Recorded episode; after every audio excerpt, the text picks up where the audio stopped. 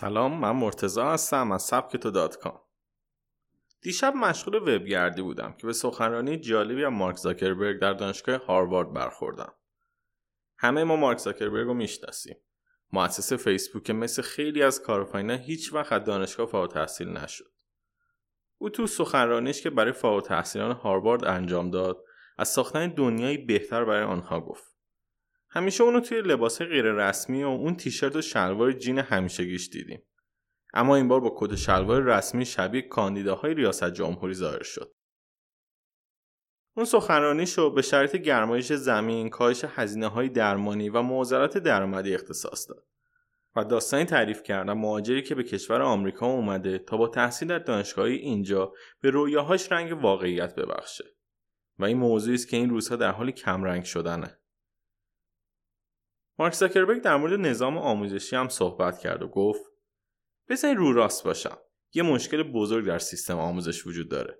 من دانشگاه رو ترک کردم و حالا یک میلیاردرم اما میلیون ها دانشجو نمی‌تونن خرج تحصیل خودشان را بدن. چه برسه به رانزی بیزینس. او درباره کارآفرینان و تعادل درآمدی هم گفت. تلاشها برای افزایش آزادی با شکست روبرو شده و شکاف طبقاتی به حداکثر خود رسیده. وقتی شما آزادی در ایده نداشته باشید امکان کارآفرینی بسیار سخته و همه بازنده مسیر خواهم بود. مارک زاکربرگ در مورد اتوماتیک شدن فرآیندهای انسانی هم صحبت کرد. دهم میلیون شغل به خاطر فناوری مانند خودروهای خودران در حال از بین رفتنه. اما ما پتانسیل ایجاد تعداد بسیار بیشتری شغل را داریم. چند وقت است که شایعه کاندیداتوری او برای ریاست جمهوری 2020 آمریکا بر سر زبان هاست. ولی خود او این موضوع رد می‌کنه. اما شواهدی مانند این سخنرانی و موضوعات مطرح شدهش شایعه رو پررنگتر می‌کنه. او در ادامه درباره موضوعی صحبت کرد که شایعه کاندیدا شدن او برای ریاست جمهوری را قوت میبخشید. ما در حال حاضر برای آزادی شفافیت بیشتر در حال مبارزه هستیم. همچنین جامعه جهانی در برابر انزوا طلبی و نجات پرستی قرار گرفته. نیروهای مانع تجارت آزاد و مهاجرت پذیری هستند. این جنگ بین ملت ها نیست بلکه نبردی بین اندیشه هاست. مارک زاکربرگ به فارغ التحصیلان هاروارد می‌گوید اگر هدف جهانی دارید باید سه مرحله را طی کنید. اول دید وسیع نسبت موضوع داشته باشید، دوم پروژه های معنیدار و واضح برای یکدیگر تعریف کنید و سوم سعی در ایجاد ارتباط و باز تعریف ایده بر اساس اونها کنید. من به اینجا اومدم تا بگم که داشتن هدف کافی نیست. ما به دنبال جهانی هستیم که هر فرد بتونه با ایده شما زندگی بهتری رو تجربه کنه. امروز می‌تونیم با هوش مصنوعی روش درمان بیماری ها رو کشف کنیم و به فقر پایان بدیم. پس چرا سراغ هوش مصنوعی نریم؟ هر فردی فرصت برابری برای داشتن هدف داره.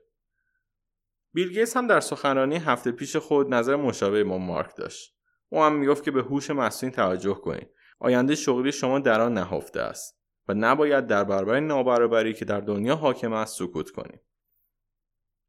زاکربرگ همچنین گفت نسل ما در تلاش برای برقراری ارتباطه و این بزرگترین فرصت ها رو به وجود میاره و این فرصت ها باید برابر برای همه افراد باشه. همه افراد کارآفرین نمیشن یا دست به پروژه عظیم نمی‌زنن اما نکته مهم داشتن این فرصت برای همه است. همه حق داشتن هدف رو تو زندگی دارن. ایده ها حاله های ذهنی هستند و تا زمانی که شروع به اجرای اونها نکنید واضح نمیشن. من فقط می‌خواستم که مردم رو به هم متصل کنم و اگر شروع به این کار نمی‌کردم هیچ وقت فیسبوک شکل نمی‌گرفت. فیلم ها یک فرهنگ اشتباه جا انداختن که همه چیز از ایده ناب به وجود میاد و این ما رو سرخورده می‌کنه. اما ایده های خوب با انجام کارها به وجود میاد. بالاخره باید از یک جا شروع کرد.